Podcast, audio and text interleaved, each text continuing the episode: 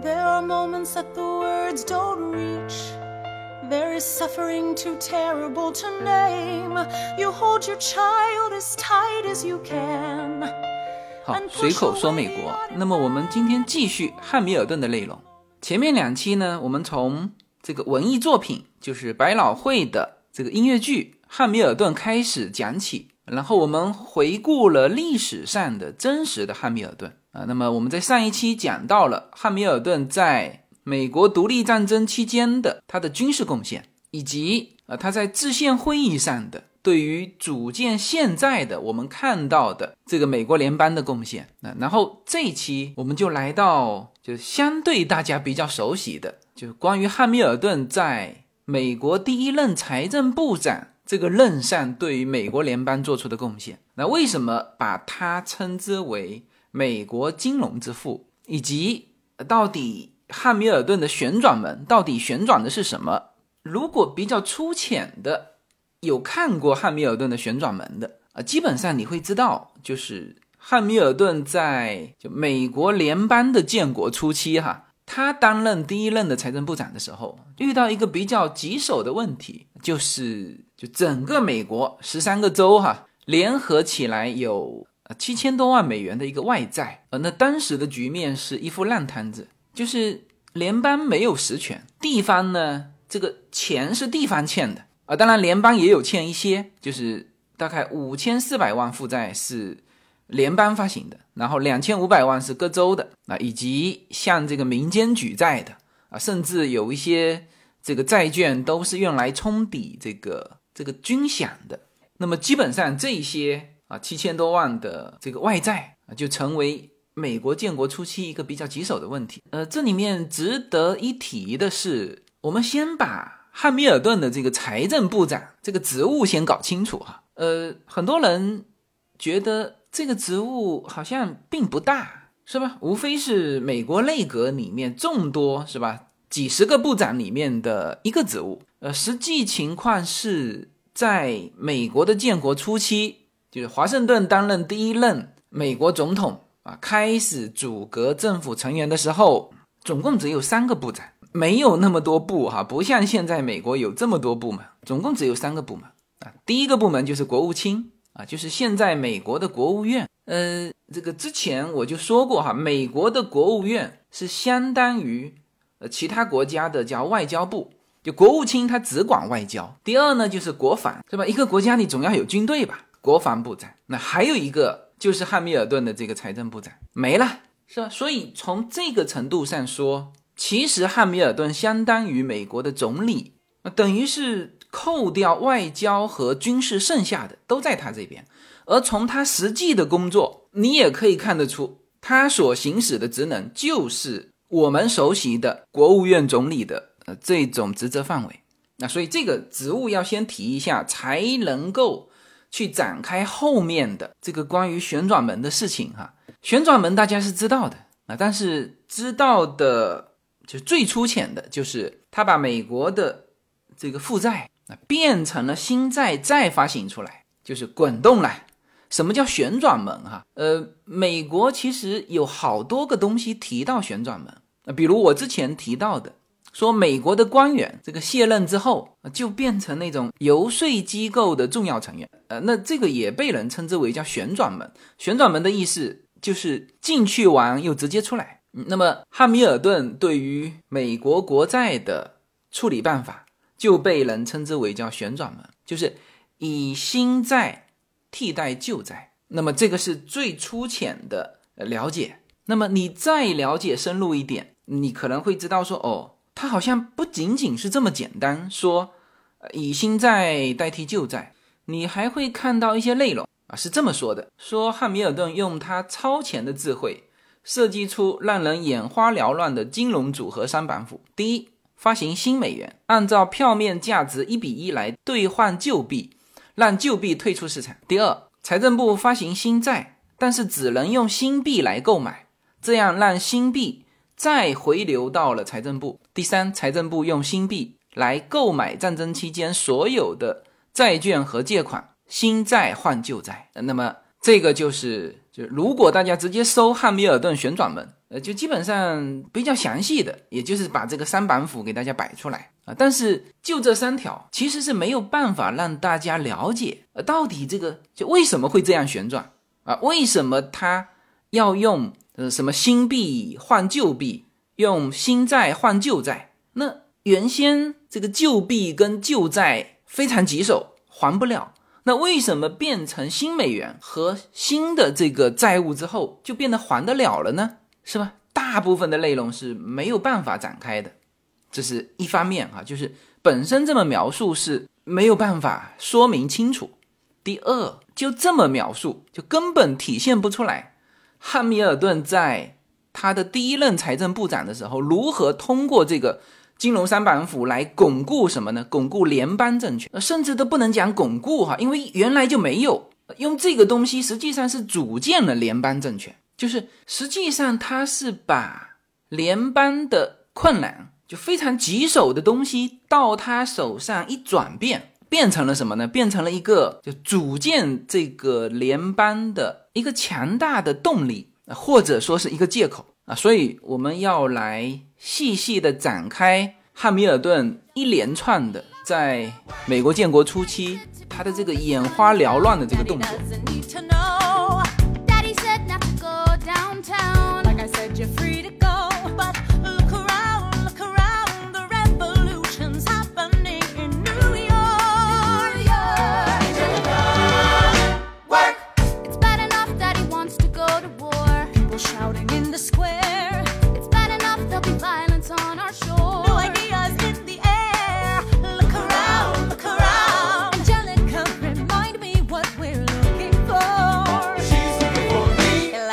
Looking for a mind to work.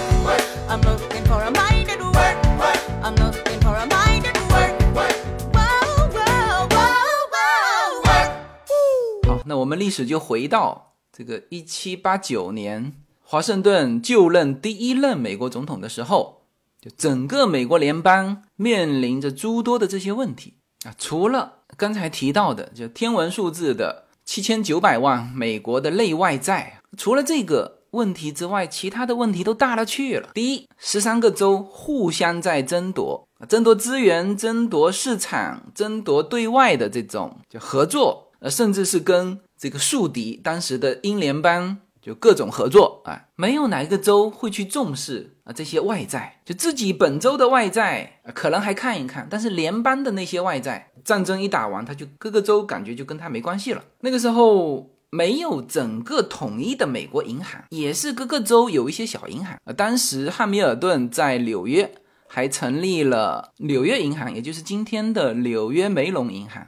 但这些都是各个州的小银行。然后整个联邦没有税收制度啊，所以面对这个情况，今天的史学家一致认为说，华盛顿虽然疏于财经金融知识。但是呢，他能够任用汉密尔顿是华盛顿政府最大的成就。汉密尔顿是一七八九年出任了财政部长，一七九零年初就一月十四号就向国会提交了长达五十一页的关于公共信用的报告。一个你当然可以看出，他出台这一系列的这个政策，这个够快的。第二，当然你也可以看得出，他原先脑袋就在想这个事情，而且这里就他做的动作不仅仅是针对外债。那么在这份关于公共信用的报告，汉密尔顿做的第一个动作就是让联邦政府把各个州没有清还的债务全部接手过来，要统一管理、统一偿还。这个就是他提到的，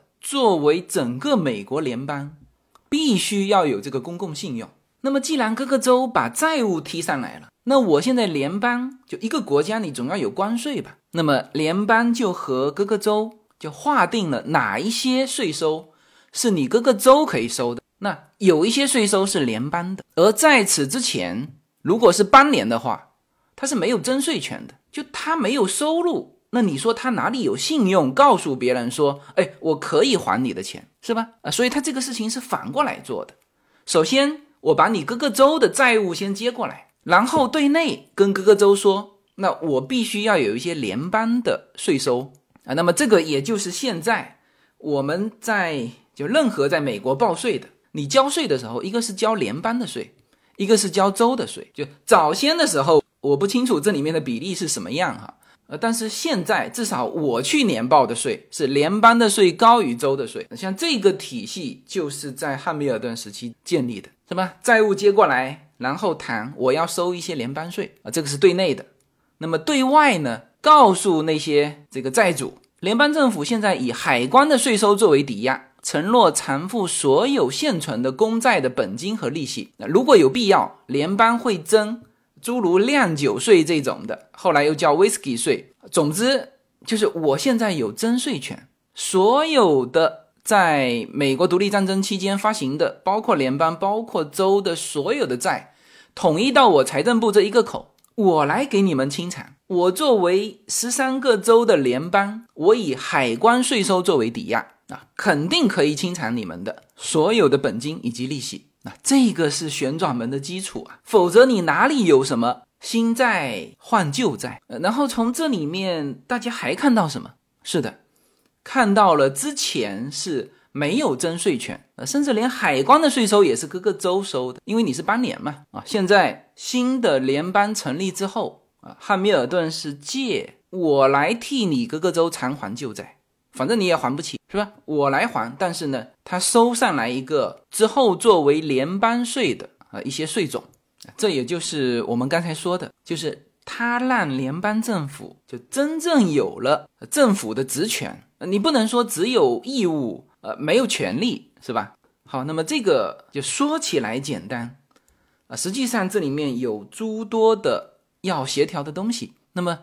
呃，历史上就专门点了这其中一个哈，就是汉密尔顿把所有的这个外债啊，包括当时各个州的民间的那些内债，全部收上来之后，承诺是本金和利息一分钱不少，全部可以按照票面去兑付。那你只要这个债券的持有人拿着这个票过来，我就给你钱。那这个本来是很好的事情嘛。但是他这里面讲了一个节外生枝的东西，让我们来了解，在美国的建国之初，呃，这个这事情都是极为难做的，呃，就这一个说我政府承诺我给你百分百兑现，都能够出问题，出什么问题呢？因为各个州的债务啊是在很多年之前发的，然后这个债券的最原始的持有者都是普通公民。特别是那些大陆军的退伍的老兵，因为这当时就是按照军饷发给他们的，没钱发工资嘛，是吧？只能用债券去替代现金。但是独立战争之后，就是一团糟的局面，在上一期以及刚才都跟大家讲过了，是吧？这些债券都是无法兑现的债券，就因为无法兑现嘛，所以很多这个老兵才跑到费城去占领国会，是吧？华盛顿出来。是吧？以这个大陆军总司令的这种身份出来跟老兵说：“放心吧，我给大家保证啊。”其实也是空话，但是人家是看在你华盛顿的面子，暂时也闹不下去啊。但是这个债券呢，就是就开始贱卖，是吧？大家对州政府那时候还没有联邦政府的信用啊，联邦政府啥都没有，是吧？比如说纽约州发行的债券跑到纽约州，第一次兑现没有，过了一年兑现再没有。这个时候大家怎么办？那就只能把债券给折价卖掉。所以在那种情况之下，非常多的老兵和其他的持有者是以远远低于面值的价钱把债券出手，换一些现金维持这个生活。所以到了汉密尔顿以及这个第一届的联邦政府说啊，我可以百分百兑现的时候，这个时候大量的这个债券是出现在谁手里呢？是出现在那些低价收购债券的投机家以及银行家这些呃持有人的手里，而且当时的这个信息呀，呃不透明。就比如说你汉密尔顿在费城说的这些话，那就开始有人相信的时候，这就变成了一个就是打信息差的这个投机的活动。呃，如果年纪大的人知道我们中国在那个改革开放初期啊，倒卖国库券。也是这样子，有地方的这种，就因为信息差产生的价格的差，那所以当时的这种投机活动变得非常活跃，啊，有些人就跑到偏远的农村，以低价从把这个债券从老兵手上套出来，转手就能够获利，然后就准备拿到这个中央来兑现。所以很多人认为这个时候如果啊就不问这个票据的来源，直接给到这个票证的持有人去兑现啊，就像麦迪逊说的，他说汉密尔顿的计划无疑使投机行为更猖獗，财富集中到少数人手里，这不利于社会的公平。然后他提出了一个方案，他说要把这个做一个区分。他扔出了一个方案，说投机者啊就可以得到汉密尔顿政策出台之前债券升值的利润，但是政策出台之后，所有的利润归原有的持有者所有。什么意思呢？就是说，比如说一个一百美元面值的债券跌到跌到五十美元的时候啊，原先的持有者把它卖给投机者，但是啊，随着经济慢慢的恢复，呃，这个债券涨到六十块钱，然后这个时候汉密尔顿的计划又通过了，呃，债券的金额又回到了面值的一百块钱。那么政府还是付出这一百块钱，但是要加以区分，区分什么呢？就是这六十块钱给到现有的这个持有者，这些投机者，啊，他们可以拥有叫做合同的权利，但是后面的四十美元要付给叫原始持有人。啊，就是这些退伍的老兵，因为他们拥有正义的权利。呃，这是一件很棘手的事情，因为大家知道啊，之前这些老兵就曾经这个一起闹过事，是吧？那你现在政府真金白银掏了一百块钱出来，而如果全给到投机者，老兵当时他说是五十块钱，是吧？那也许当时十块钱就卖了，就是变成老兵得不到应有的，就像他们说的叫正义的权利。这是社会上当时的一种政治正确，是吧？但对此，汉密尔顿坚持，我就是看票据付。你看他反驳道：第一，在各州无法兑现退伍老兵的薪水时，投机者从退伍军人那里廉价得到债券在某种程度上说，他们解决了退伍军人的燃眉之急。但与此同时，投机者也承担着风险。市场的原则是，证券的购买者。拥有获得未来一切收益的权益，政府对此是无权插手的。如果对他插手，就构成了对自由权和财产权的侵犯。这是他反驳的第一条。第二啊，就是即使要执行麦迪逊的方案，就是刚才说的区分的那个方案哈，也是困难重重。因为证券在此期间已经转手了多次，即便政府为此花了大量的人力财力，也无法做到麦迪逊主张的正义的权利。那这个就是汉密尔顿反驳的观点。那当然，他的方案得到了商业界和企业界的赞同，但是呢，也遭遇了很多的反对。最后是在众议院投票，结果是三十六票比十三票，否决了麦迪逊的提议，支持了汉密尔顿的这个方案。呃，那实际上汉密尔顿的方案。就还没有通过哈，就是先废掉这个麦迪逊的这个提案，然后就一场一场的这个辩论、国会投票，那一场一场的下来，最终实现了麦迪逊的方案。从现在回过头来看，现在美国的国债是什么哈？它变成不是美国的一个债务。现在美国的国债是什么？最早就是在汉密尔顿手上，从那个七千多万。旋转门一直旋转，那我们来看一下汉密尔顿的这个旋转门到现在旋转成多少钱了哈？这个美国的国债，我现在看到的表格哈，呃不是最新的啊，但是它已经记录到二零二零年，从最初的七千多万到一九三零年一百六十亿，再到二零零零年五点六万亿，再到二零二零年二十七点七万亿，呃，这就是我们非常熟悉的啊，曾经哈，现在。中国不是持有美国国债最多的国家哈，现在是日本。但是我们中国人曾经持有美国国债最多啊，所以大家对美国国债不陌生。现在的美国国债是一个什么东西哈？它实际上是资产而不是债务。就是的，你是用真金白银美元买了美国的国债，但是因为美国的国债信用度非常好，又是一个体量庞大的一个池子，就是你买它和卖它。并不会对它造成影响，所以这是国家储备资产的一个最好的一个标的。因为你如果完全当成现金，你没有利息，是吧？美国国债它至少有利息。那当然，你买所有的资产都有可能获得收益，但是问题是其他的资产体量不够大。你像中国、日本这种外汇储备扔进去的，或者说把它卖出来的。你体量不够大，你买任何一样东西都是什么呢？就中国说买，它就拼命涨；中国说卖，它就拼命跌，你根本就买不了啊！这就是为什么所有的国家美元储备就作为美元储备最好的一个标的，就是美国的国债。所以从这个层面来看，美国国债已经变成了一个资产，而且是可以就很好短期变现的一个资产啊！所以，所以这就是汉密尔顿的贡献。而这个贡献也源于我们刚才介绍了这么多，就为什么他那么坚持，我就是看票据去支付，是吧？这就构筑了现在成为全球通行的一个一个最好的美元资产。好，听完这些，大家基本上就比较清楚啊，包括就是新的债券替代旧的债券，它为什么可行？因为新的债券的。这个承诺人是美国联邦，而旧的债券的承诺人是州政府，是吧？然后联邦是有抵押的，用什么？用海关关税来抵押。这个海关关税抵押大家也不陌生哈，因为我们中国在清末的时候也用海关关税去抵押啊。但是美国成立之初，它也也把美国的关税作为抵押抵押出去了，是吧？所以它才有叫做信用嘛，这个新债的这个信用。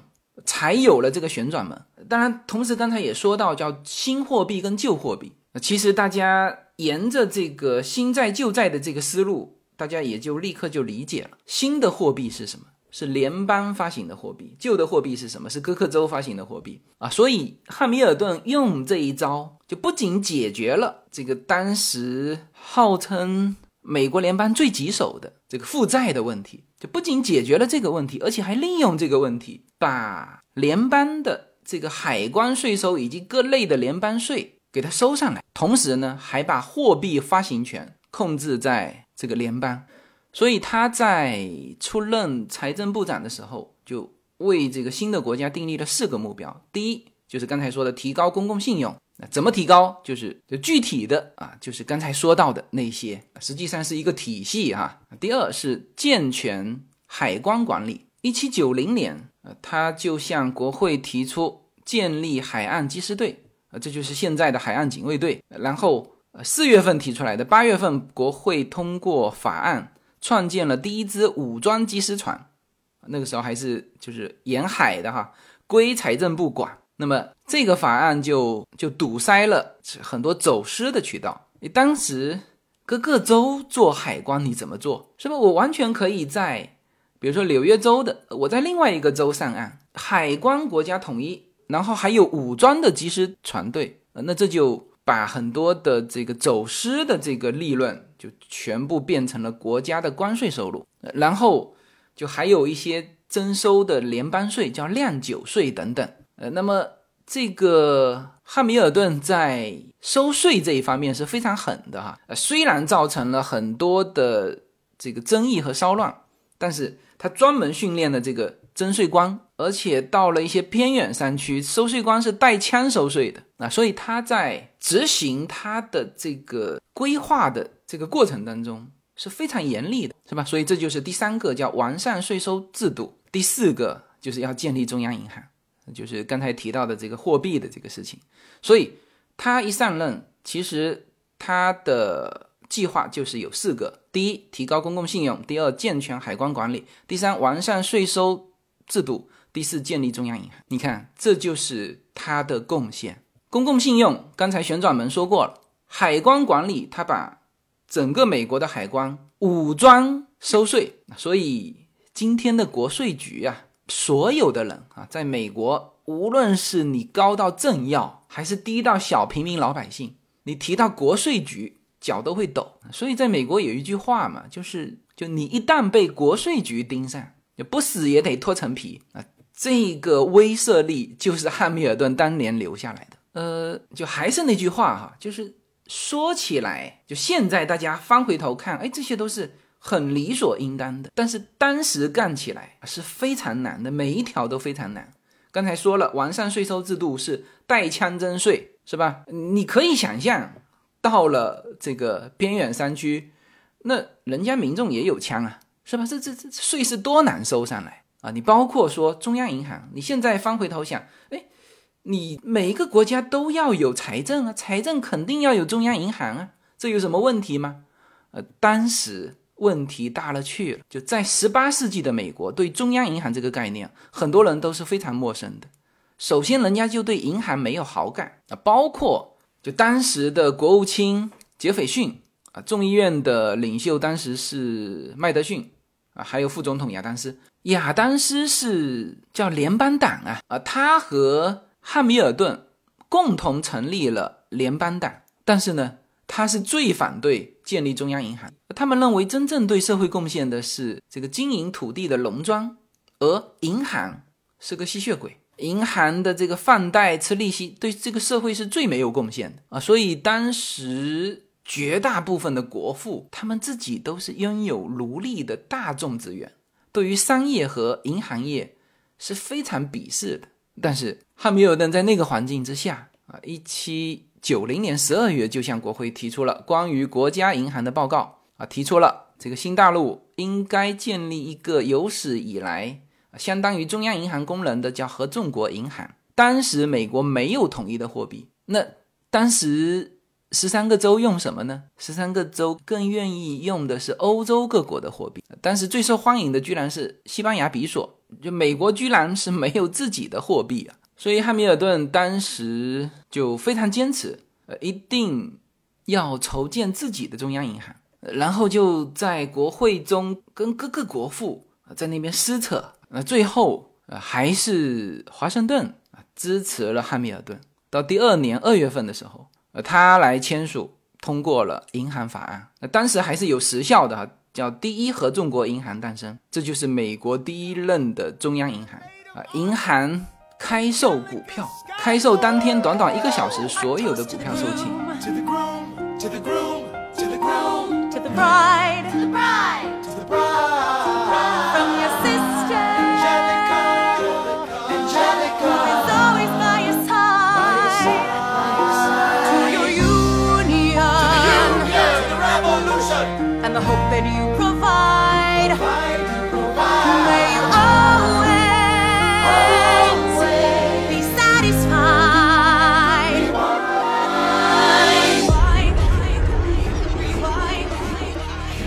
有什么可以阻挡对自由的向往。大家好，现在大家除了收听我每周公开的音频节目之外，还可以加入我的公众号，名字是无限空间。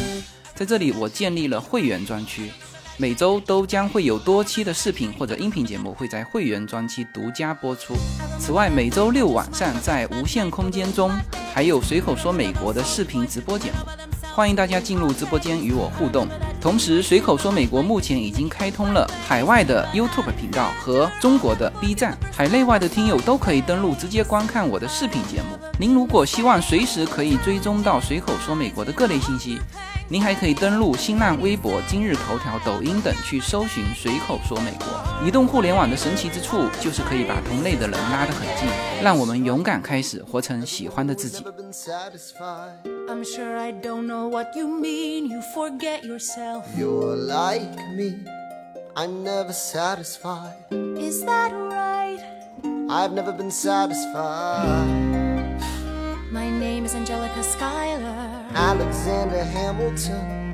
Where's your family from? Unimportant. 汉密尔顿在一七八九年上任美国的财政部长。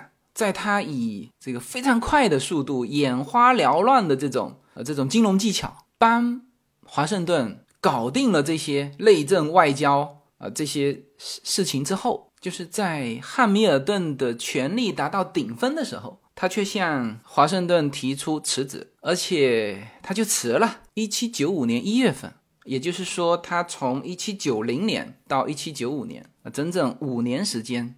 奠定了美国现在的内政基础，就不仅仅是金融基础啊，这里面包括了税收制度，是吧？联邦税和地方税啊，建立了现在就所有美国人听起来脚都会抖的国税局，就国税局的权威，成立了中央银行，发行了美元。也就是说，就他对美国的贡献，除了上一期说到的独立战争的。呃军事贡献，以及在制宪会议上的这个就强力组建美国联邦之外，也仅仅只花了五年的时间，就奠定了美国的就现有的这一套体系，就内政体系，然后就辞职了。呃，他为什么辞职？其实也引申出另外一个问题：这么天才的一个人，对美国联邦贡献这么大，为什么我之前就说啊，即使没有他的那个绯闻或者说丑闻吧，他也不可能当总统啊？因为在他权力的最顶峰，他自己却心灰意冷提出了辞职。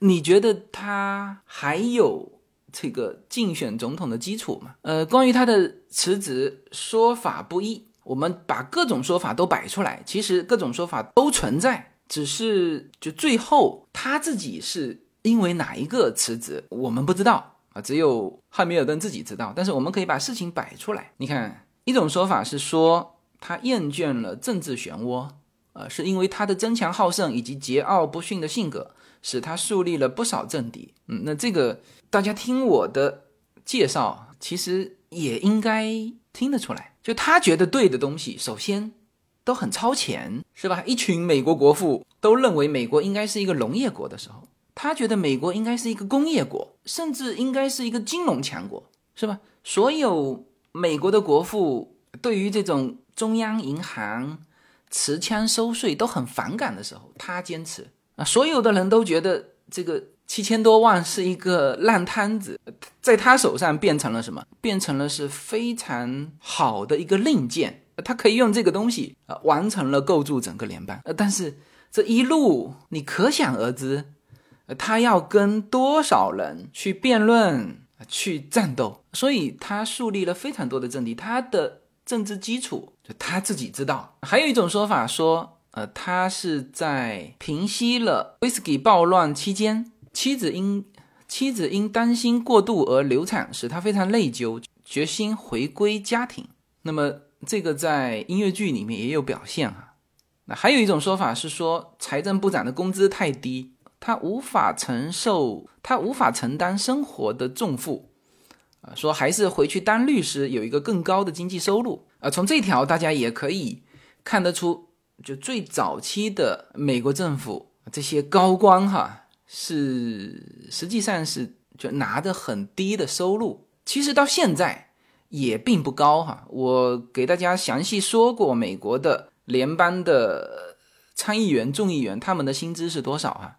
嗯，其实我的猜测呢，他还是一个就是就工作氛围的问题，因为他在他在担任财政部长期间，天天跟人干。只有华盛顿鼎力支持他，就是大家是看着华盛顿的面子，那当然他也对这种工作氛围不满意，或者说是失望啊。所以尽管华盛顿是竭力挽留，但是他辞意已决。华盛顿最后在汉密尔顿的辞职信中啊写了一段话，说：“在我与你共同经历的所有事件中，你从没让我失望过。你的才华、人品、忠诚。”让我坚信我对你的信任没有错。我真诚祝福你退休生活富裕美满。那之后，汉密尔顿就离开了内阁。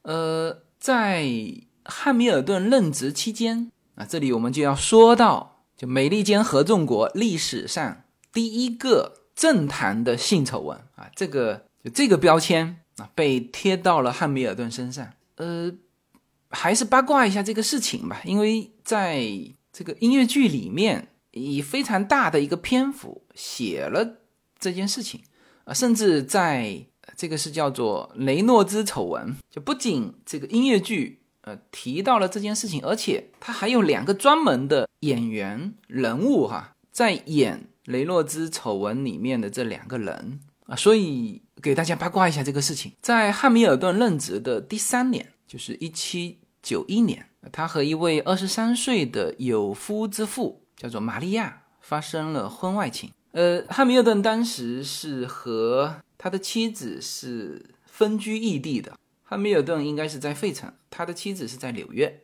啊，音乐剧里面就有表现过他们书信来往啊，还有反正大部分的情况下是分居异地的。那么在汉密尔顿任职的第三年，就出了这么个事情。当时这个玛利亚呢是主动上门的，那之前不认识，主动上门找汉密尔顿，说被丈夫家暴，想回纽约，但是身无分文，所以因为这个汉密尔顿是纽约人嘛，然后他就向汉密尔顿求助，那么一来二往就发生了感情，那么这个这段婚外情是持续了九个月时间之后呢，这位玛利亚的丈夫叫詹姆斯·雷诺兹，突然间露面。那以汉密尔顿破坏其家庭作为要挟，要求汉密尔顿答应他三个条件啊：第一，要汉密尔顿在政府里面给他一个职位；第二，要汉密尔顿透露中央银行股票的合理价格区间；第三，赔偿钱财。那汉密尔顿是拒绝了前面两条，只拿了一笔钱来了断这件事情。所以后面有人分析说这个事情啊。其实是那两夫妻设的一个局，呃，那这个就是从这个丈夫提出的这些要挟去推断啊。但这不管怎样哈，汉密尔顿是出轨了，有了这个性丑闻，那这个是这个事实，是吧？呃，当然，汉密尔顿之后对他的妻子也坦白了这件事情，而且呢也非常后悔。然后我印象当中，在音乐剧里面。有她回去跟这个女的要了断之后，她的丈夫就突然出现了，呃，基本上就是这么一个过程。所以不管怎样嘛，这个事情是存在的。但是汉密尔顿并没有就以权谋私，啊，包括就答应他前面两条，就政府里面给他一个职务，然后透露一些股票的价格，这个这两条都没同意。那么这件事情本来是一七九一年。这个事情给了一笔钱也就了断了，但是之后第二年，一七九二年，就是那个雷诺兹这个这个丈夫啊，涉嫌诈骗，说明本身就不是什么好人哈，被捕了。那么在狱中，他说他掌握着某位大人物的材料，希望用此来换取自由。呃，一看就不是什么善类哈。当时作为政敌的共和党众议员啊，得到消息之后啊，就和另外两位。共和党的一个是众议员，一个参议员来到汉密尔顿家，呃，就询问这件事情。汉密尔顿也没隐瞒，一五一十全说了，然后还把这个当时他和玛利亚交往的一些信件交给了这三位，呃，去去做个复印件存档。当时这个事情，当然主要他们是就调查说有没有以权谋私，后来证明确实没有，因为。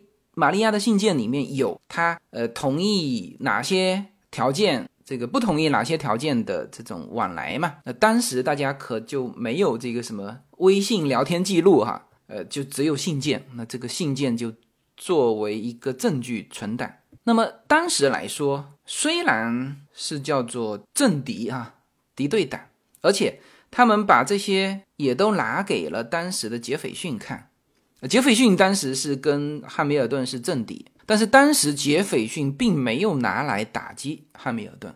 就当时如果拿来打击汉密尔顿，我们现在美国的这个体制可能就不是这么完善的，因为汉密尔顿当时才执政第二年，很多事情都还没开展呢。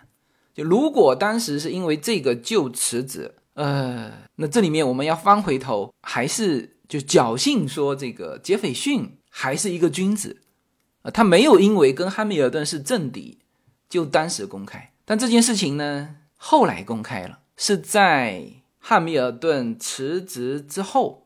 谁泄露的呢？也不是杰斐逊啊，就是当时去调查的三个共和党议员其中一个，叫做门罗。就他不知道以什么方式泄露给了一个就专门写这种就各种丑闻，就政治家丑闻的这个呃一个作者。被他发表在一九七六年美国历史是一本书里面写到了汉密尔顿的事情，然后这个事情就一片哗然。汉密尔顿后来就是写信给三个当事人，要求核实这件事情。那除了门罗之外，其他两个人都表示说我没有泄露，那就是门罗了。后来汉密尔顿为此写了一本长达。一百页的小册子，就专门解释这个事情。但是汉密尔顿也因此叫做名声扫地，这就是美国历史上第一个有关政界的性丑闻。呃，这个事情呢，在音乐剧里面汉密尔顿的妻子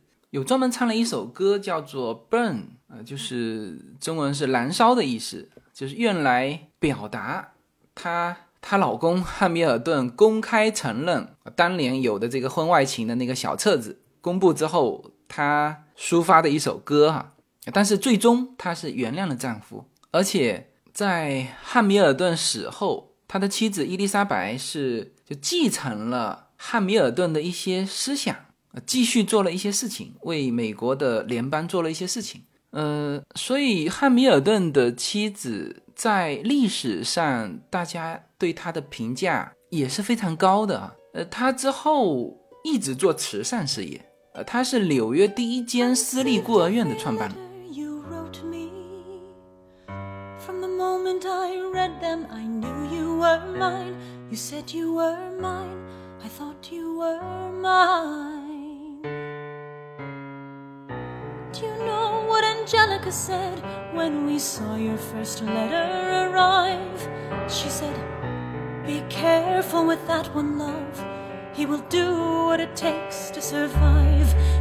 And your words flooded my senses.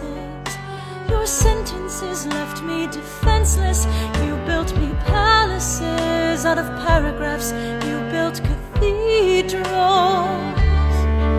Only reading the letters you wrote me, I'm searching and scanning for answers in every line for some kind of sign. And when you were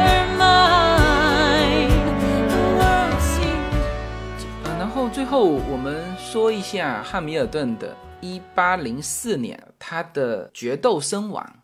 关于这个，我在第一期的这个汉密尔顿里面啊，实际上跟大家讲过，就是他的政敌 Burr。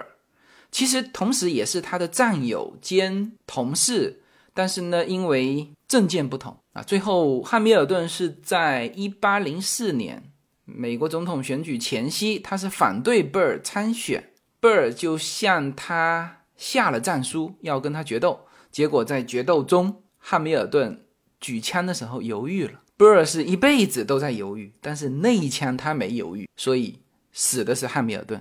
汉密尔顿身受重伤，于第二天就身亡。嗯，这个决斗的由来以及细节，大家可以去搜寻一些资料哈。如果你对这个细节感兴趣的话，但实际上我更多的哈就是讲到最后了哈，我要聊一下汉密尔顿的，就这么有才华的一个人啊，无论是从年龄上，他四十几岁就就去世了，就我们翻回头看他的人生。这位美国国父，他的家庭，他的人生就谈不上幸福，是吧？四十几岁就去世了，短命，是吧？闹出美国政坛的第一个性丑闻，和他妻子的感情啊，肯定是也是不完美的啊。然后，他们仅有的儿子也是跟人决斗死掉，而且在音乐剧里面表现的是他还鼓励他的孩子去决斗，就是这么一个有才华的人。为美国做出这么大贡献的一个人，就他的人生好像不应该是这样的。这里我们就要问一句：为什么？当然，我们问的是他为什么人生过成这样，是吗？这么大的贡献没有当上美国总统，当了一届财长，还声誉扫地，有这个性丑闻，呃，然后跟人决斗，这么年轻就就去世了。然后在政坛上，除了华盛顿跟他是。这种同事加战友的关系，就一直支持他。其他的所有的国父跟他全部闹翻了，这是为什么？那的这个是我们的为什么？那么在音乐剧里面啊，那其实也是历史上啊，就所有他的那些竞争对手也在问一个为什么。但是他们问的为什么是，就像歌词里面唱的，就是他是怎么做到的？他是为什么能够做到啊？像这种出身低下贫寒，是怎么成为美国的国父？而且。在美国的每一个阶段啊，他都掌握着非常重要的权利啊，这是他们问的为什么。所以这里我们可以聊一聊，我们打一个引号哈，就这个凤凰男身上啊有着怎样的这种性格特征？呃，我们在汉密尔顿整个内容即将要结束的时候，呃，非常有必要要回溯一下他的出生背景。我们在很多资料。都只能看到说汉密尔顿出身低下贫寒。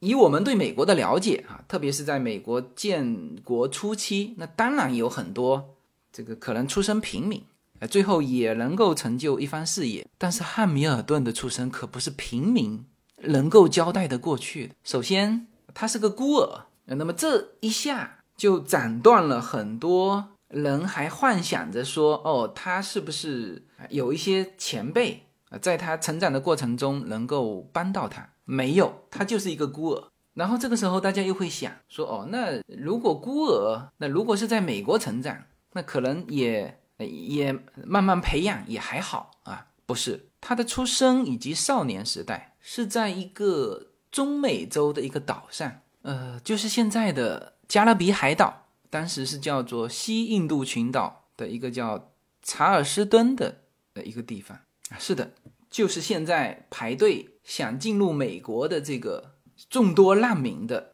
那个地方，他这一辈子真的是叫全靠自己。第一，出生地是吧？加勒比海岛，孤儿，而且呢，因为他父母这个婚姻关系没办清楚，他是灰分生子，就是他的母亲和他父亲在一起的时候，没有把原先的婚姻做做清楚，就是他的母亲就是为了逃避第一次婚姻，来到了。这个一个新的地方，在那里认识的他的父亲，那边没离，这边呢就没有办法办结婚手续，所以汉密尔顿出生的时候是灰分身子，导致了什么知道吗？导致了他无法继承他母亲这边以及他父亲这边的任何财产，一分钱拿不到，这就是当时的这个现状，这个继承法吧。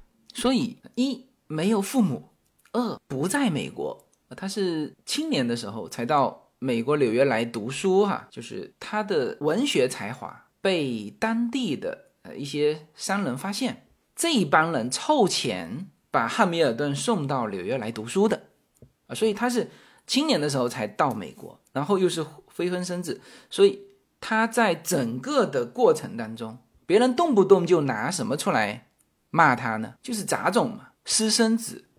啊，大家在呃音乐剧里面的那些歌词里面也都听得到啊，就动不动就是说他私生子，然后还有人说他有黑人血统，因为他在中美洲嘛。别人追溯他的母亲的时候，就说他母亲有部分黑人的血统，然后说他也有黑人血统。那么在当时的美国，如果你是私生子，同时又有黑人血统，这个。无论你是什么样的人啊，都是在在社会的整个链条里面是被人鄙视的最底层。所以这就是那些政敌们问的：为什么他是怎么做到的？那他是怎么做到的？这是他的才华哈。所以我们必须认可汉密尔顿的呃这个天赋和才华。那我现在只说一个，他为什么就像之前音乐剧里面唱到的。他说：“我要把握每一次的机会，那这就是跟他的出生以及最后的成就是有关的。他的出生是如此之低下，他如果不把握每一次机会，他怎么走到现在，是吧？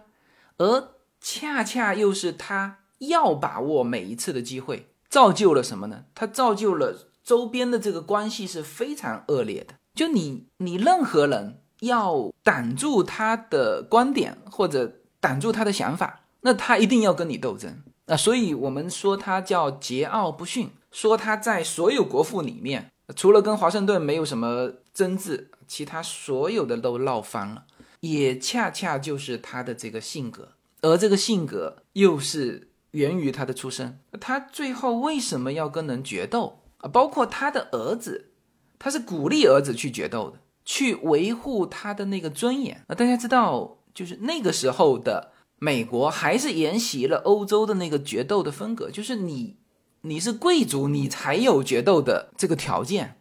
当然，汉密尔顿死了之后，美国政界是立法禁止这些政要去决斗，是吧？这这伤害太大了啊！所以，这位天资英才啊，为美国建国做出贡献最大的人，实际上呢，也是一个饱受争议的人物。就现在是因为这个音乐剧。汉密尔顿火了，就就重新火了。当然也和现在的这个美国的这个氛围有关啊。就是现在这个年代是最不看出生、种族，是吧？那这个是现在的美国政治正确啊。所以汉密尔顿的出生和他做出的贡献，在现在就大放异彩。但是长期以来，虽然他是七个最重要的国父之一，但是他的位置总排在最后。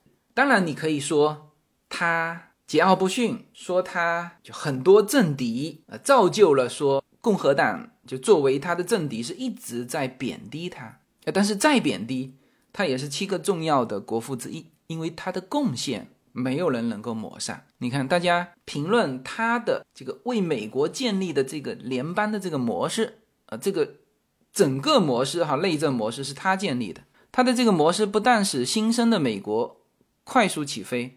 而且也影响了整个世界。无论十九世纪后半期的德国，还是二十世纪二战之后的日本、韩国这些国家采用的经济政策，都能够看到汉密尔顿经济学模式的烙印。美国在之后的两百多年的历程中，美国的经济政策时而采用大政府政策，时而采用小政府政策，但是。汉密尔顿主义始终是美国决策者的一个选项，无论是大萧条后的罗斯福新政，还是美苏冷战时的太空发展计划，都体现了汉密尔顿主义的精神。就是这些，他的贡献是没有办法抹杀的。那么，在长期的历史过程当中，因为他的出身、他的背景、他的性格不招人喜欢的这种超前意识。就一直被打压到今天，那还好有了今天的这一部汉密尔顿的音乐剧啊，是好莱坞最火的这部汉密尔顿的音乐剧，让美国无数的年轻人翻回头去看历史。那所以这部音乐剧也在美国年轻人当中掀起了一股叫做历史学习热。那么我们也借助这个汉密尔顿的音乐剧啊，通过汉密尔顿这个人。了解了美国在独立战争以及联邦建国的初期走过的那段历程，好吧，那还是因为时间的关系哈，很多想跟大家讲的还没有办法展开，没有关系哈，我们随口说美国的内容还会继续。那如果大家对美国的早期的历史感兴趣，那么今后我们还会慢慢展开更多的相关的内容，好吧。那这期节目就到这里，谢谢大家。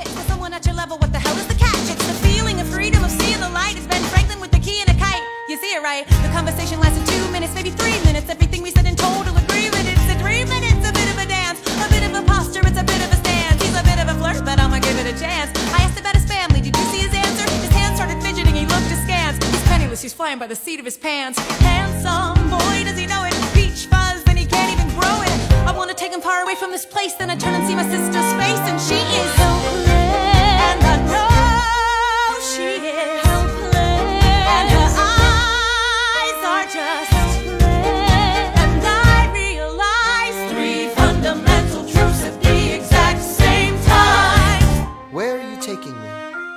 To change your life. Then by all means, lead the way.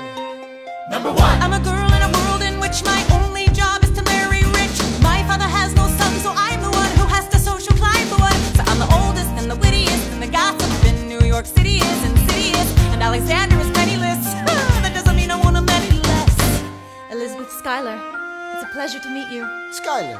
My sister. Number two. He's after me because I'm a Schuyler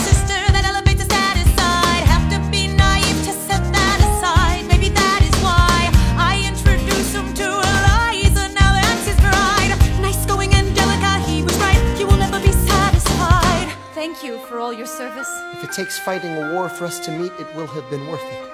I'll leave you to it. Number three. I know my sister